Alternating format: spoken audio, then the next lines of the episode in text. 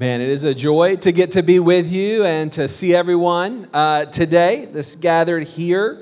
Uh, Stephen disappeared. Stephen, I want to say something to you, sir. Um, I've known you now for a good while. Steve and I used to uh, meet down in Deep Ellum at the Chipotle there and get to hang out uh, in a, before you had kids. And I just wanted to say how, how proud I am of you. I think watching you, God put something on your heart with serving with Forerunner. It's not like you didn't have a full plate of life activities before then, but God put something on your heart, something where you said, hey, I could take some time and step into something that, you know, could be uncomfortable, of like, I, I don't have a child. I've never, you know, I've lived junior high, but I haven't like mentored someone through junior high, right? But you stepping into doing that through the glamour of, man, this will be awesome, to the challenges of just everyday life with everyday people, right?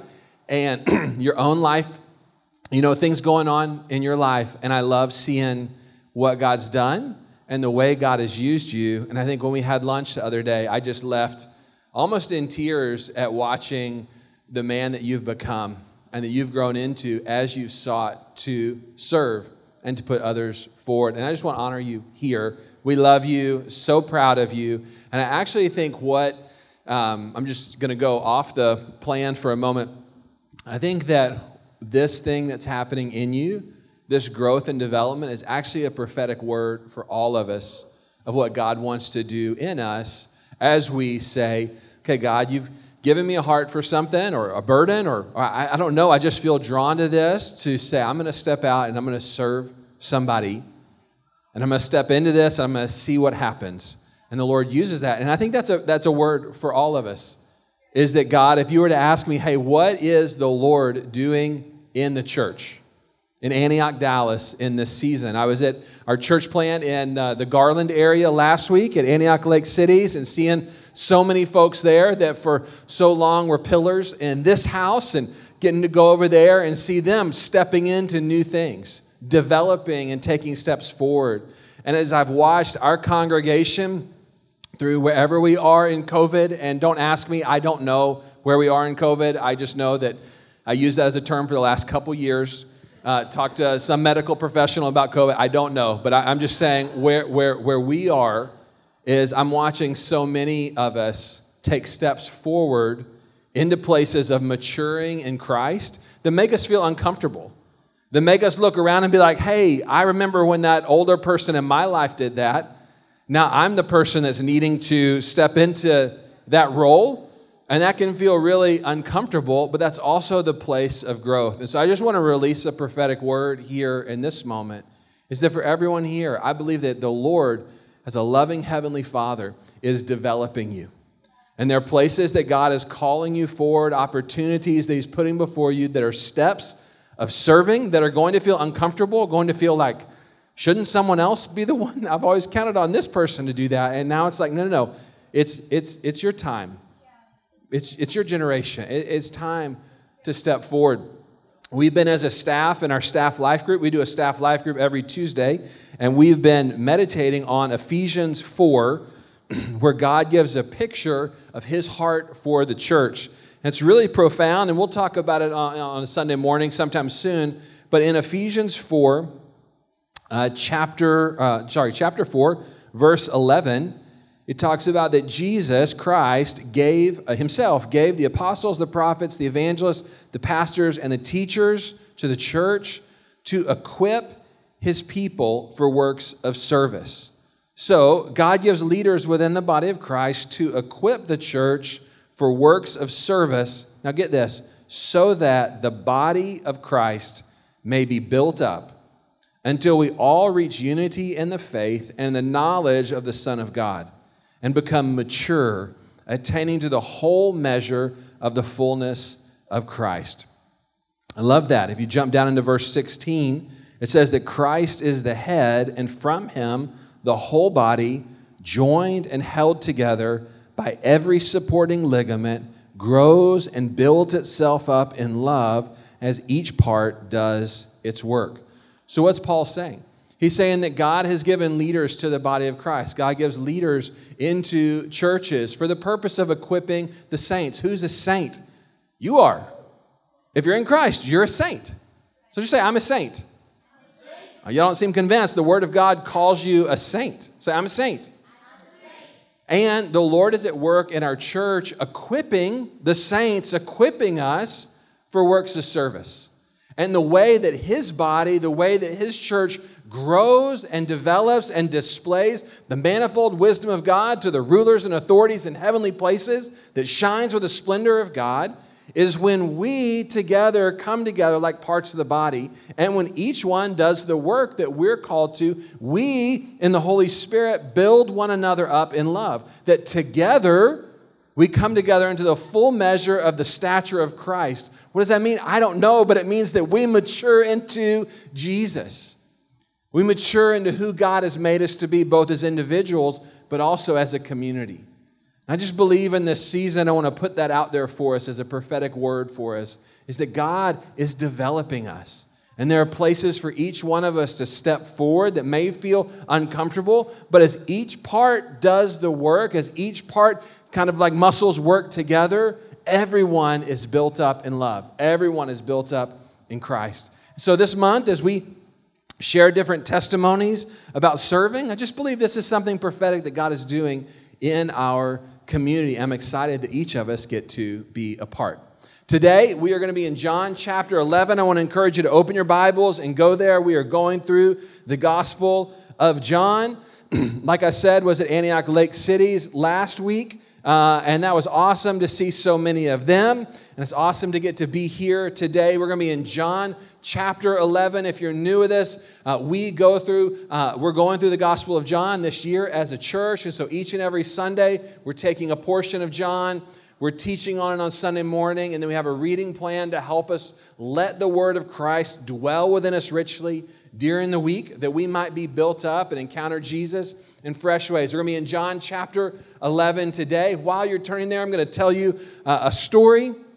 When I graduated college, uh, my first job out of college, I have a master's in education, was teaching uh, in uh, various schools in my city and at risk schools. That's what God gave me a heart for. That's what I felt the Lord was leading me to do. And at the first school that I taught at, I was new. It was I was teaching fifth grade. And I was paired with a more experienced teacher. Her name was Miss B. Her, her, real name was much longer, but everyone called her, all the kids called her Miss B, so I called her Miss B. And she was uh, maybe four or five years older than I was. She was married, she had kids, she'd been teaching for several years. And so she was, to me, I was like, this is the person I should ask the questions when I don't know what to do. And honestly, I think the administration put me next to her so that she would watch out for the new guy and make sure that everything was going okay, right? So I asked Miss B a lot of questions that year about teaching and learning from her. And she would ask me questions about my life. And I shared with her uh, about Christina, and then I was wanting to get engaged to her. So Miss B asked me, Well, have you, you know, have you bought a ring yet? And I was like, No, I'm saving my money. I looked up somewhere how much money, how many months of salary should you save to be able to get an engagement ring. So I was living very frugally in order to save to get this ring because I wanted to marry Christina. But I, if you don't know this about me, I'm not a jewelry guy. I don't know a lot about jewelry. I think maybe the only piece of jewelry I've ever owned, really, outside of like an elementary school desire for like gold chains, was this was this uh, wedding ring. But I didn't have that at the time, obviously. So I don't know what I'm doing, and I'm thinking about making a very uh, large purchase for me uh, of a of a wedding ring with a diamond. And what did I know about diamonds? Only what I'd seen in the movies, right? They were shiny and seemingly very expensive. That's what I knew. So I'm telling Miss B this, and this is my idea. Well, I'm going to get a diamond. And I know this term carat, which has to do with size. And I thought maybe there was like small, medium, and large, like at Wendy's, like an extra value meal. Like that's what I thought. And Miss B looked at me and she was like, no, no, no, no, no. I, I have to help you here. And she gave me an education into the world of diamonds. And this seemed very profound to me at the time. I'm going to share with you. You might be like, oh my goodness, how did you not know that? I didn't know what I didn't know, but Miss B was there to help me. So she said, look, man, When you start talking about diamonds, no one's using small, medium, and large. This is not a fast food restaurant where you kind of order your extra value meal. No, no, no. I got to explain this to you. There are many facets of a diamond, there are many ways of talking about diamonds. And so she told me four that when I went to buy the engagement ring, I didn't look like a moron not knowing what in the world I was talking about. So she told me the four things I need to consider. Does anybody know one of them? They all start with C. Oh, cut, clarity, color. We got some. We got some. Uh, we got some uh, diamond experts in the house today. We've got cut. That has to do with the angles, the proportions. You know, kind of how the diamond is shaped. We've got color. That's how clear it is. It's a little bit of an oxymoron, like a little bit confusing. It's not, it's actually a different color, but the higher that you, you want it more clear. Uh, and it gets more expensive the clearer that it is. Clarity, how clean the diamond is of blemishes. And then carat, that has to do with the weight of a diamond. So she said, when you go in, you've got to learn about cut, about clarity, about color, and carat. So I was like, oh my goodness, thank you so much, Mrs. B. In fact, I remember that diamond discipleship lesson, maybe more than anything else that she taught me uh, that year. It was really important. So when I went to buy the engagement ring, I did not look like a moron. Moral of the story if you're considering buying an engagement ring, find someone in your life like Miss B or maybe Tess Claypool, because I heard you giving out the C's, and you can get some information on so you don't show up and don't know what you're doing, right? Many facets of a diamond, not simplistic, not just one kind of look at it, okay? When we the story that we're about to go into is such a rich and powerful story that similar to diamonds, there, there are many facets to this story. And in this story that we read from the life of Jesus, this is something that the Holy Spirit has used in the church. And when I say the church, I don't just mean our church, Antioch, Dallas, but I mean the church of Jesus Christ throughout the ages, throughout the generations, in different countries, in different time periods, under different empires and regimes that the Holy Spirit has used to speak to God's people. That the Holy Spirit has used to encounter the Lord's people. We want to encounter Jesus. There's so many facets to the story that we're about to read that God has used to meet his people. And just think about it for thousands of years around the world, people following Jesus, gathering around this story that happened in a real place at a real time. And this story becoming a source of spiritual strength and encouragement for believers like you and me throughout the history of the global church. So, as we come to the word today, we're not the first people to come to this story. We're not the first people to encounter what does it look like to walk with Jesus in everyday life. We're not the first group of disciples that have considered that. And for thousands of years, God's people have come to this story and drawn hope, drawn encouragement, drawn strength from the many facets, the many words that God wants to speak through the story of Jesus raising Lazarus from the dead. That's where we are today. We're going to read the, the famous story, maybe uh, one of the most famous stories from the Gospel of John. This is the seventh sign, the first uh, 11 chapters of the Gospel of John. John orders them around various signs. We've covered a few of them as we've gone through it. There was the changing of the water into wine at the wedding of Cana in John 2. There was the healing, the royal official's son in John 4. Healing of the paralyzed man in John 5 was the third sign. The feeding of the 5,000 in John 6, the walking on water in John 6, that was 4 and 5. Marshall, a few weeks ago, uh, taught on healing of the man born blind. And then today, raising Lazarus from the dead, raising Lazarus from the dead. And I just want to honor what Marshall a couple weeks ago uh, took us into, and I want to take us back there today that each of these signs were included in John's gospel. He had so much material to pull from, but each of them were included if you look at John 20, and we'll put that up on the slide uh, for you to see. John included these things that you and I might believe in Jesus. That these signs weren't just stories from long ago, but they were pictures meant to point us and build up our faith in Christ and in believing in Him might have the life that is available in the name of Jesus. So, John wrote this with you and me in mind that as we go through this story today, that God has something for us in it to build up our faith and to lead us into the abundant life that's found in Christ. So, John chapter 11, turn with me there. We're going to read it through and talk about it, and then we're going to look at a number of the facets of this story or ways that the body of Christ has been strengthened through this story, this encounter with Jesus uh, through the ages and the generations. Now, John 11, verse 1 Now a man was sick. His name was Lazarus from Bethany, the village of Mary and her sister Martha. So, Lazarus, Mary, and Martha are a set of siblings. They come up time and again in the various gospels. They were friends of Jesus. In this story, Lazarus has become sick. Verse 2 Mary was the one who anointed the Lord with perfume and wiped Jesus' feet with her hair. And it was her brother Lazarus who was sick.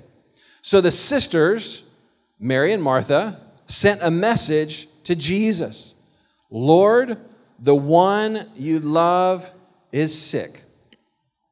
Let's just stop right there, make sure we catch what's happening.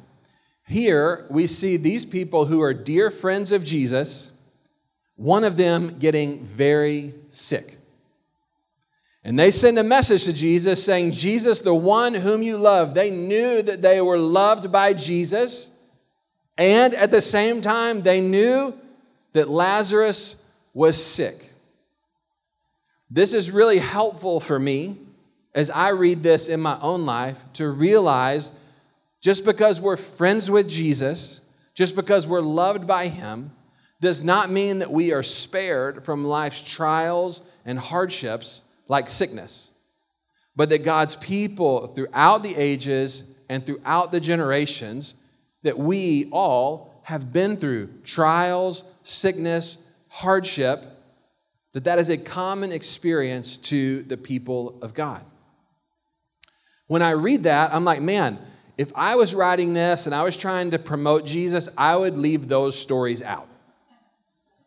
Right? If you're doing marketing material, you don't write like, hey, here's the actual flaw in the Tesla, or here's the thing that doesn't work. You only promote the features, right? It's a little messy that people that love Jesus can get sick. That people that love Jesus, as we read, can die. That people that love Jesus can have hard things go on that they can't explain. And here the Lord is who is healing people and loves them. But here Lazarus is who is sick.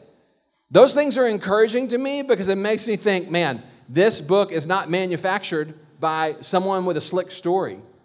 But these are details that I would think, man, maybe we just leave those out. I would like not to preach that part.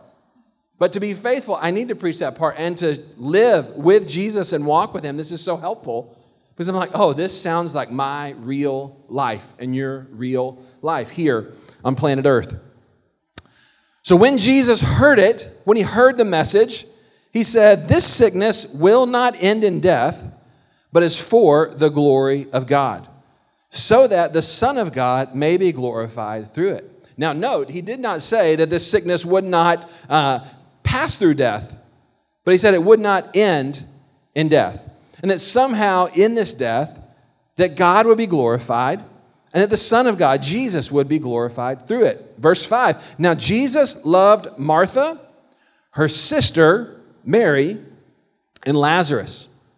So when he heard that, she, that he, Lazarus, was sick, he went immediately. No. So when he heard that Lazarus was sick, he stayed two more days in the place where he was. Then after that, he said to the disciples, Let's go to Judea again. Again, complicated part of the story. Jesus, who we just saw heal a blind man, gets word that the people whom he loves that Lazarus is sick enough that they send a message to him. So this is not like a cold. This is not like a fever. He'll be okay. This is like something, hey, we need to call out for Jesus. Jesus hears, John's very careful to include, he loves them, and he stays put for two days. This is a complication in the story that I don't know that there are easy answers to. But I know for so many of us that we know what this feels like. We know what Mary and Martha and even Lazarus could feel like, where it's like, there's something going on in my life. Lord, I need you. Lord, I know that you love me. And it's like, where are you? Anybody ever had an experience in life where you felt that way? We got three honest people in church, right? We've all had those things go on. And John's very careful to include these details of the story because these are part of what it looks like to follow Jesus. There are times where we don't have easy answers. There are times where things are delayed where we're like, Lord, we know you have power to do this. I don't understand why you're not doing it. Right? And John, who's very careful in how he put together the Gospel of John, is making sure that these are included so that you and I, as he said, is recorded that we might believe in Jesus and find the life that is in him. So he doesn't shy away from the complexities of what it means to follow Jesus and the mysteries in what it means. Verse 8 Rabbi, the disciples told them, just now the Jews tried to stone you and you're going there again. So, Jesus, they had tried to kill him, and now he's talking about going back to where the Jews had tried to kill Jesus, but he's going in there because that's where Mary, Martha, and Lazarus are. And Jesus responds, Aren't there 12 hours in a day? If anyone walks during the day, he doesn't stumble because he sees the light of the world. But if anyone walks in the night, he does stumble because the light is not in him. He said this and then told them, Our friend Lazarus has fallen asleep but I'm on my way to wake him up. Then the disciples looked at him and said, Look, if he's fallen asleep, he'll get better. That doesn't mean we have to go in here and die. But Jesus, however, was speaking about Lazarus' death. But they thought he was speaking about natural sleep. So Jesus told them plainly, Lazarus has died, and I'm glad for your sake that I wasn't there so that you may believe. Let's go to him. That's also really comforting to me because the disciples at times seem like they really miss things that Jesus is saying. That makes me feel better because I am sure when we get to heaven, the Lord's going to be like, hey, I was saying this and you took it this. No, no, no. Right? We all can relate. So they're going. Jesus is like, come on, guys, we got to go. Thomas, who we know is doubting Thomas, but man, look at the faith he exerts right here. He said to his fellow disciples, well, let's go too, that we may die with him.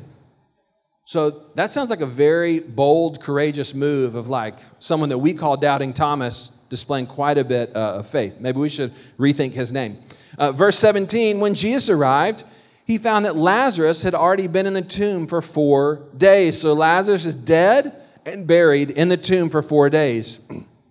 Bethany was near Jerusalem, less than two miles away from Jerusalem, and many of the Jews had come to Martha and Mary to comfort them about their brother.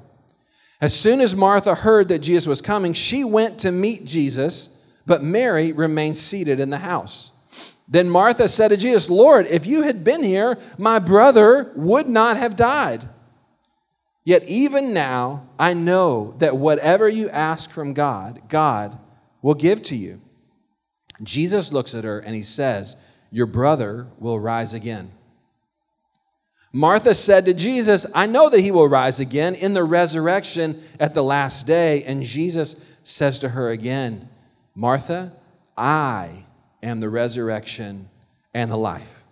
The one who believes in me, even if he dies, will live.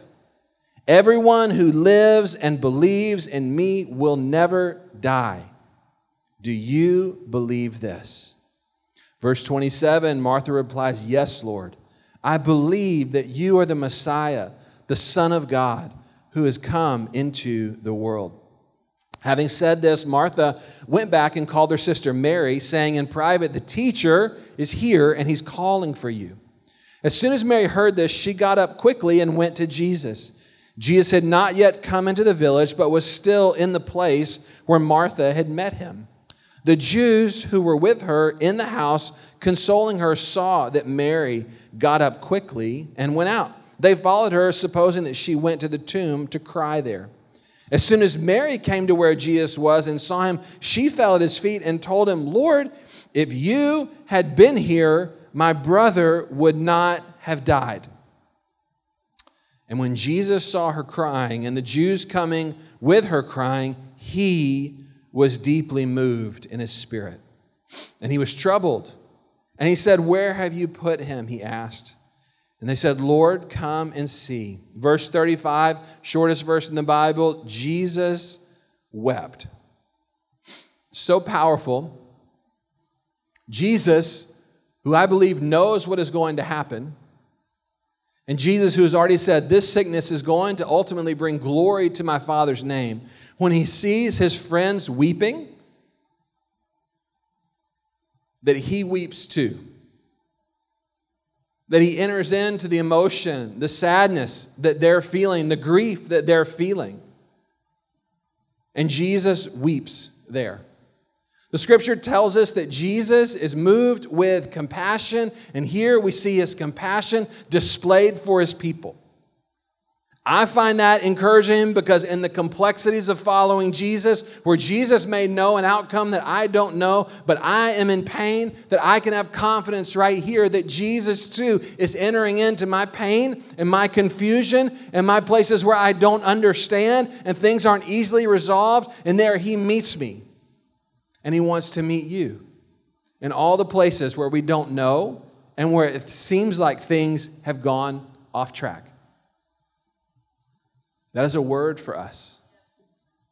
May we met with the compassion and the relentless tenderness of Jesus to us in our pain. Jesus wept when he saw them, when he saw them crying. Seeing his weeping, verse 36, the Jews said, Wow, see how Jesus loved Lazarus. Verse 37, but at the same time, some of them said, Couldn't he who opened the blind man's eyes have also kept this man, Lazarus, from dying? Verse 38 Then Jesus, deeply moved again,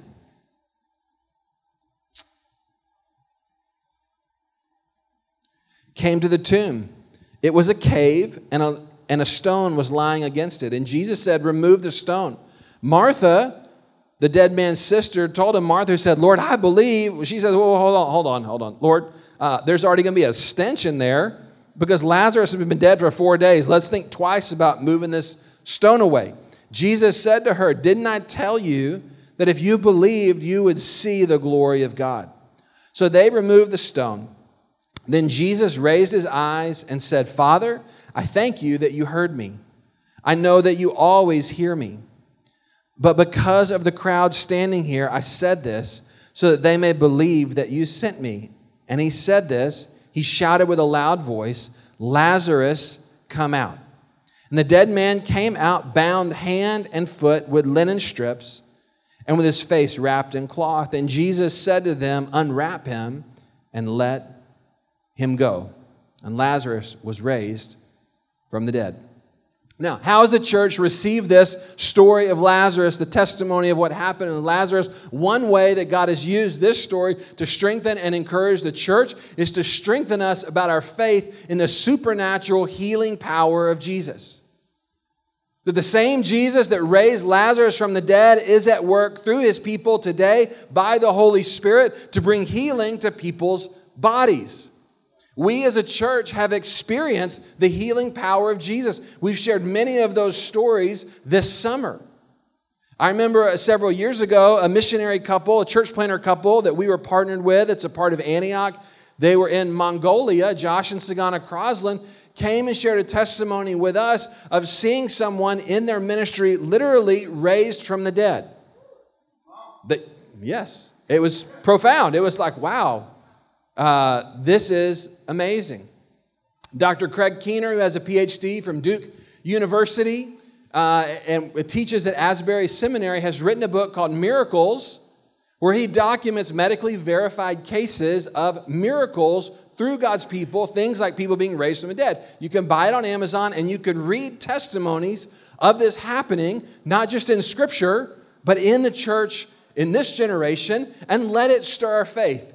And I just want to say in faith, let our faith be stirred to believe for God's healing power at work amongst His people. I know a number of folks in our congregation are crying out for healing and asking God to give them greater gifts of healing to flow through them. Let it be. Let us take this word today and be stirred up to believe for physical healing. But that's not the only facet of this story. That's not the only angle or only lens of looking at this story, the only way that God has strengthened his people. In addition to a testimony to Christ's healing power, God's people throughout the ages and generations have found this story of Lazarus to be a metaphor of what Christ does in our lives, helping us make sense of the way that Jesus is at work in our lives. Fyodor Dostoevsky, the famous Russian writer, wrote Crime and Punishment, uh, wrote Brothers Karamazov. he had a, an experience that he likened to a Lazarus experience. He lived in Russia in the early 1900s, and he and some friends wrote criticisms of the leaders of Russia at that time.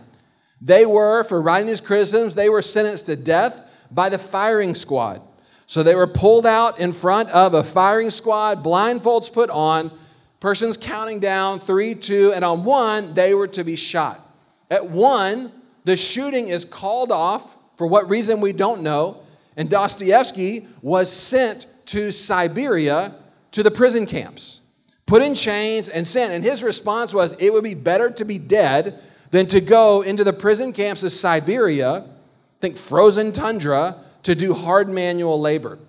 So he's put in chains that would leave scars on his body that he would carry the rest of his life. So this man who thought he was dead somehow gets a reprieve, but then a sentence that seems worse than death to go to the camps in Siberia in chains. And on his way there, someone gives him a New Testament. And there in Siberia for four long years, as he did backbreaking labor, the only book that he had with him were the scriptures. And he began to read about Jesus. As he read through the New Testament, Jesus encountered him there. And as Dostoevsky came out of the prison camps, his writing was transformed and would go on to write some of the most famous books in, our civilization, but they're all laced with the message of Christ.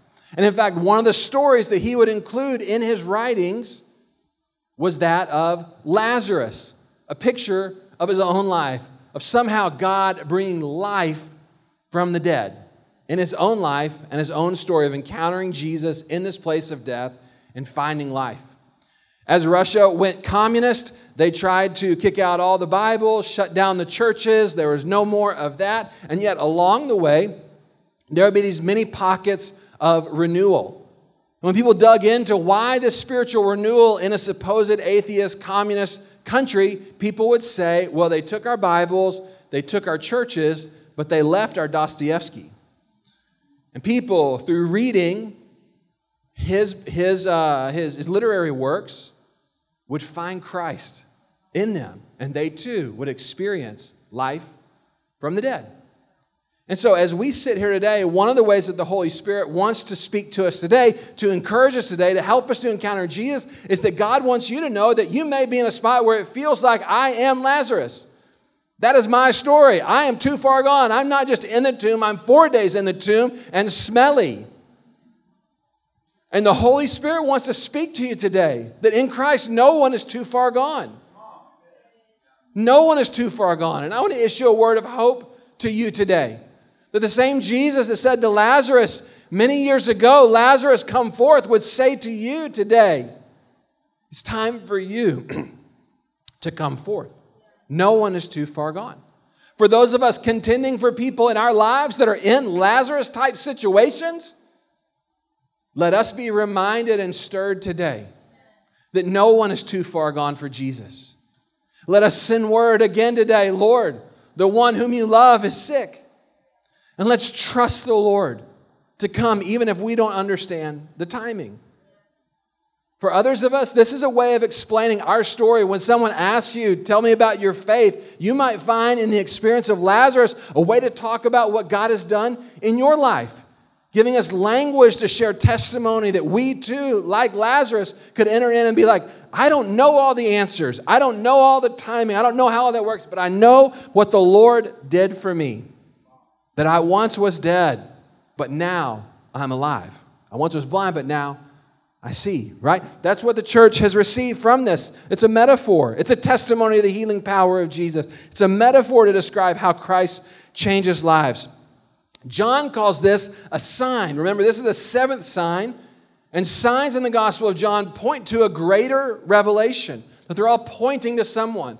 So, this is the sign in chapter 11, the latter 10 chapters of the Gospel of John. The Gospel of John has 21 chapters, are all pointed at Jesus not calling Lazarus out from death, but Jesus himself entering into death to do battle with death, to defeat death, to swallow up death, that the song of the church might be though we grieve as people die, we do not grieve as those who have no hope, as Paul said in Thessalonians.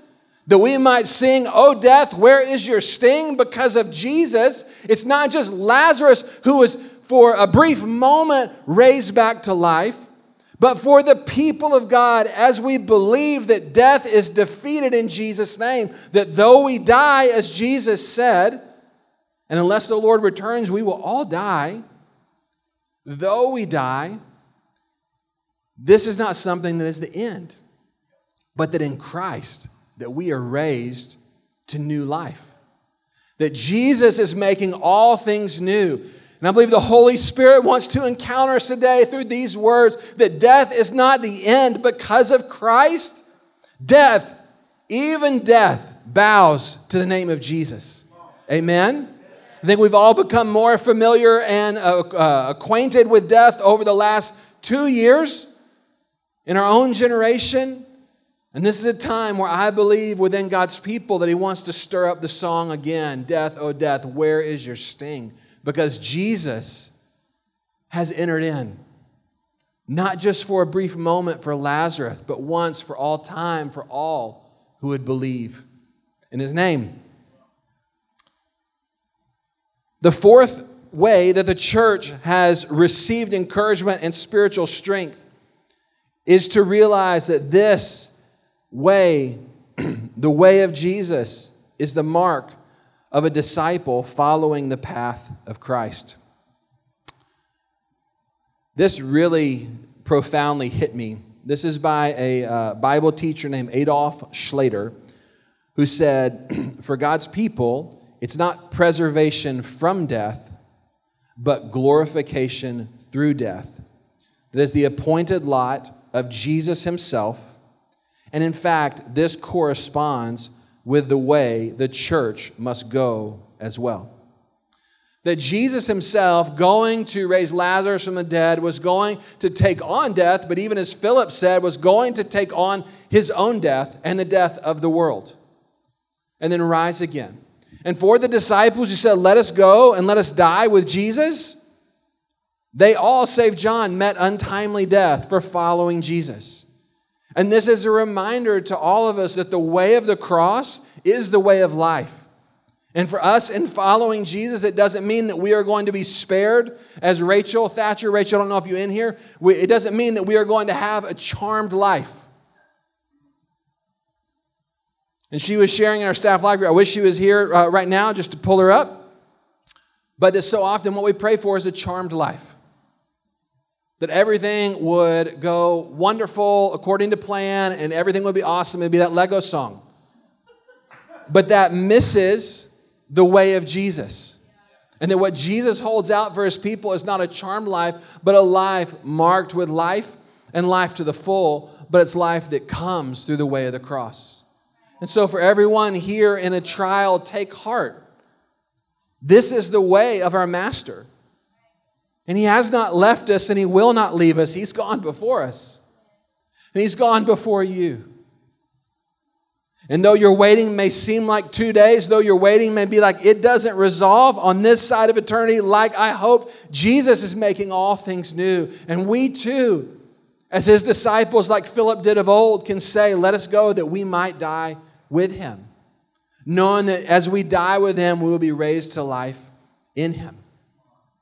So I hope as we sit here with these words today and we go into the ministry time, if the worship team can come forward, I believe that the Holy Spirit wants to encourage you, wants to strengthen you wherever you are. That one of these facets of this story is meant to speak to you on August the 7th, 2022 at 11:20 Central Standard Time. That here on this side of eternity the Holy Spirit wants to speak and strengthen and guide us as the people of God today, that we might encounter Jesus, the one who gives resurrection from the dead, bringing resurrection life into our lives and our story. I want to invite you to stand.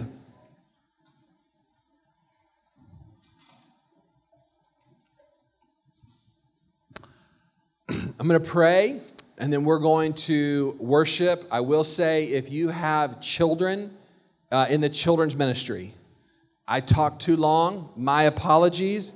I've committed to them that we will uh, get our children out on time uh, this Sunday. So if you have them, if you would go and, and, get them, you can bring them in here. We're going to worship. Uh, but if you could honor the volunteers back there serving by picking up your kids on time, that would be tremendous. I'm going to pray and let's press in together to the Lord. Jesus, thank you that you are the resurrection and the life. Thank you that these are not empty words, Lord, but that by your Spirit, you, who are the resurrection and life, are present here right now with your people.